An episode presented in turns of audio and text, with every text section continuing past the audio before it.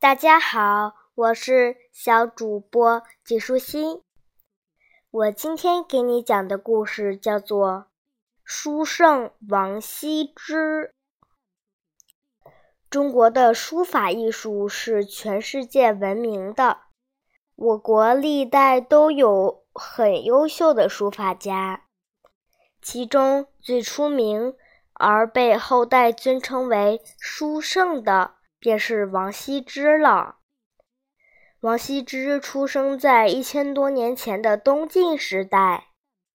从小，他看见父亲临帖写毛笔字，字一个一个都写得那么活泼好看，心里十分羡慕。趁着父亲不在家。王羲之偷偷把父亲的字帖都找出来了，学的学习父亲的模样，端端正正的磨墨写字。起初他笔拿不好，字写的七歪八倒，心里一急，墨也打翻了，弄得满手满脸都是。王羲之从小就是一个很有恒心毅力的人，他毫不灰心，仍旧不断的，仍旧偷偷不断的练习，字帖临完一本又换一本，到后来甚至不用看字帖，也能写出又工整又好看的字了。有一天，他又专心偷学写字的时候，父亲回家了，看见年纪幼小的王羲之居然像大人一样写字，心里觉得很有趣，悄悄走到王羲之背后，仔细一看，呀，居然写的这么好！父亲惊奇地叫了起来。王羲之也吓了一跳，忙放下笔，向父亲请安。父亲把王羲之抱在怀里，高兴地说：“孩子，我一定替你请最好的书法老师来教你写字。”后来，王羲之随当时最出名的书法家魏夫人，用功地学写字。到了十三岁，已经被人夸奖为全国最好的书法家了。可是他一点也不骄傲，全心全意地继续练字。他十六岁那年，一位官员派人到王家来求亲。这位官员的女儿不但长得漂亮，又很有学问。所以，求情的人一来，王家的所有男孩子都紧张极了，纷纷穿上最优雅的服装，穿得端端正正，希望自己能不能看能被看中，娶到这个可爱的小姐。这时候，只有王羲之毫不在乎，在大热天里。他敞露着肚皮，躺在东边的床上，一心只想着如何才能把毛笔字写得更好。求亲的使者回去之后，向官员报道：“我到王家，看到所有的男孩子都装模作样的，扮出讨好人的样子，只有一个少年。”神态自然地躺在东边的床上。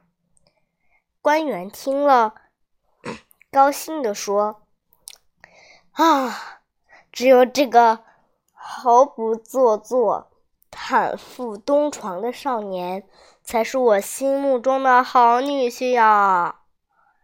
他于是就把美丽的女儿嫁给王羲之了。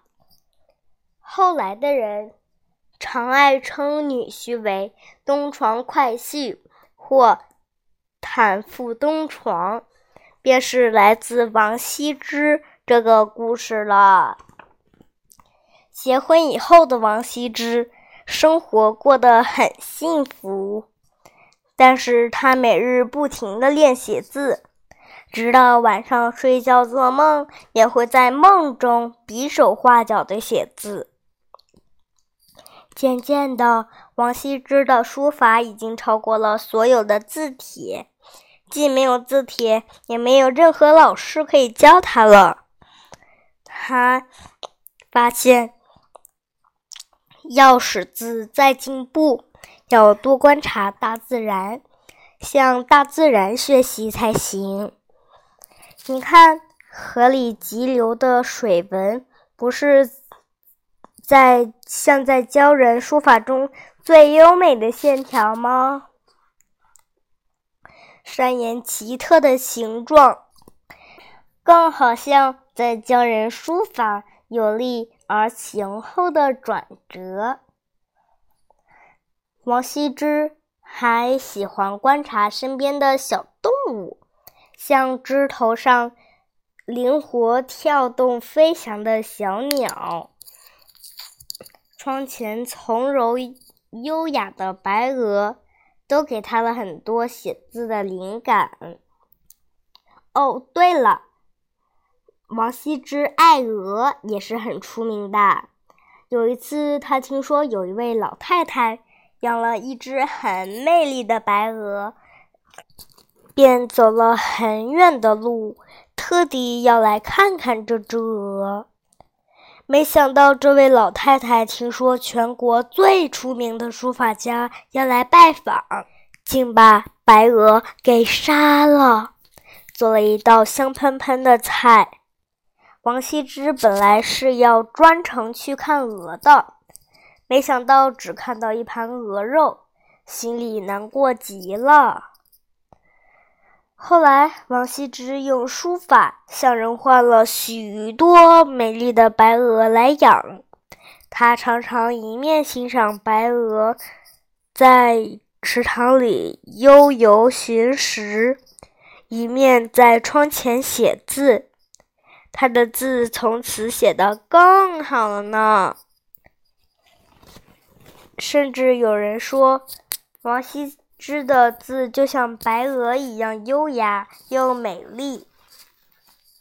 王羲之是个非常有同情心的人。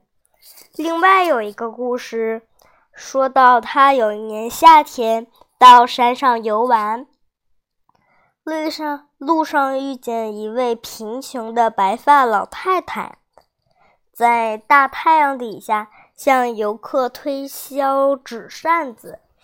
可是他一把也卖不出去，又愁苦又着急。王羲之很可怜这个老太太，找来了笔墨，向老太太要来所有的纸扇，每把扇子上面各写几个字，再还给他。老太太很生气地说。我这干干净净的扇子都被你写上黑字，这下子更卖不出去了。你真会害人！王羲之笑眯眯地安慰他说：“这，这些纸扇平常只卖十文钱一把，你现在可以告诉客人，说是王羲之在上面写了字，每一把可以卖一百文钱。”老太太半信半疑的照他的话做了，扇子果然被人抢着卖光了。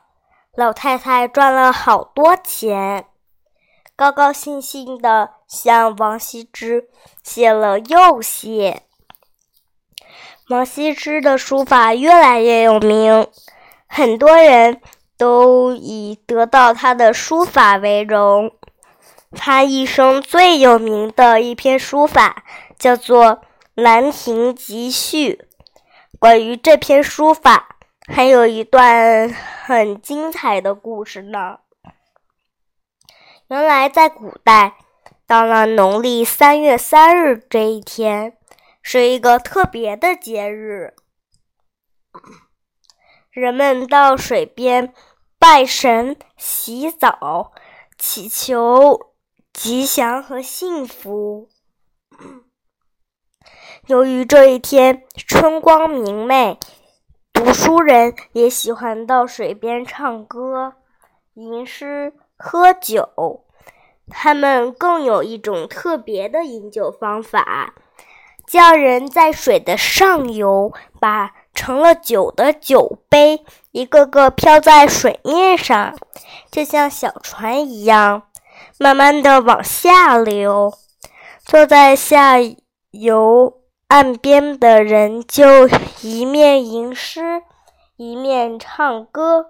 一面把流过眼前的酒杯捞上来喝，这游戏叫曲水流觞，真是好玩极了。在这一天，王羲之也和所有好朋友到兰亭附近的水边，按照这样的风俗玩耍作诗。由于那天天气特别好，大自然的风景显得格外美丽。王羲之多喝了几杯酒，心情非常愉快。趁着一点醉意，很快的提笔写了一篇记录当天游玩情况的文章。这篇文章不但内容优美。而且书法也好极了，它就是中国书法里最有名的《兰亭集序》。关于《兰亭集序》的精彩故事，我明天再给你讲。今天的内容就是这些啦，小朋友，拜拜。